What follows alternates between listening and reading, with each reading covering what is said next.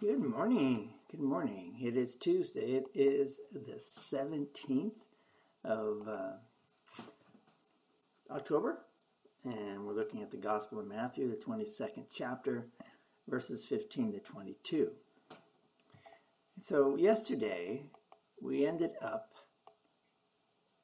with this thought where, where God is, that is sacred space.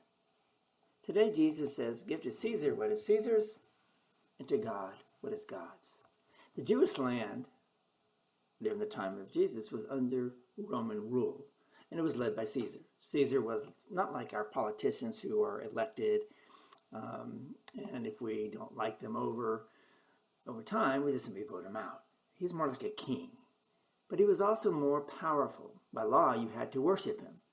The only ones excluded were the Jews. Now, the two groups in this week's reading, the Pharisees and the Herodians, despised each other. The Pharisees were committing or committed to following God as they understood God from what we know as the Old Testament. They hated their country being ruled by a foreign Caesar. They considered the authorities um, as wicked. Now, the Herodians, on the other hand, were Jews, Jews who saw benefits in being ruled by the foreign foreigner Caesar, even though at times he did things against the God of the Old Testament. There was one thing the Pharisees and Herodians had, had in common, though. They were threatened by Jesus. So even though they hated each other, they joined forces and ganged up on Jesus together whenever they could. Now, picture this scene, right? The Herodians in the background, like a lion ready to pounce. The Pharisees asked Jesus a loaded question Is it right to pay taxes to Caesar? Jesus appears to be in a no win situation. Now, there is also something else that we need to clarify. For the Jews, they were obliged to pay two taxes one to Caesar, which was a little like a, the taxes you and I pay, and, and a tax to the temple, which was a flat fee, more like a membership fee, regardless of how poor or wealthy you were. And so, in difficult times, the pressure was on. How Jesus answers the question is significant. The Pharisees expected him to choose sides. In fact, they probably expected him to say, pay taxes to God first instead of Caesar.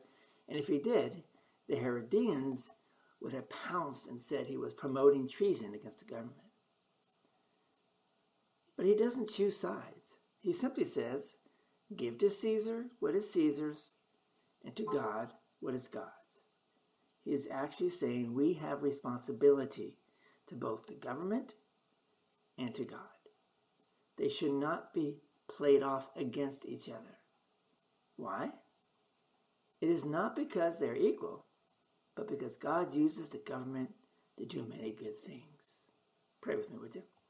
Lord Almighty, help me, help us to understand how you use the government to do many, many things to bring glory to you.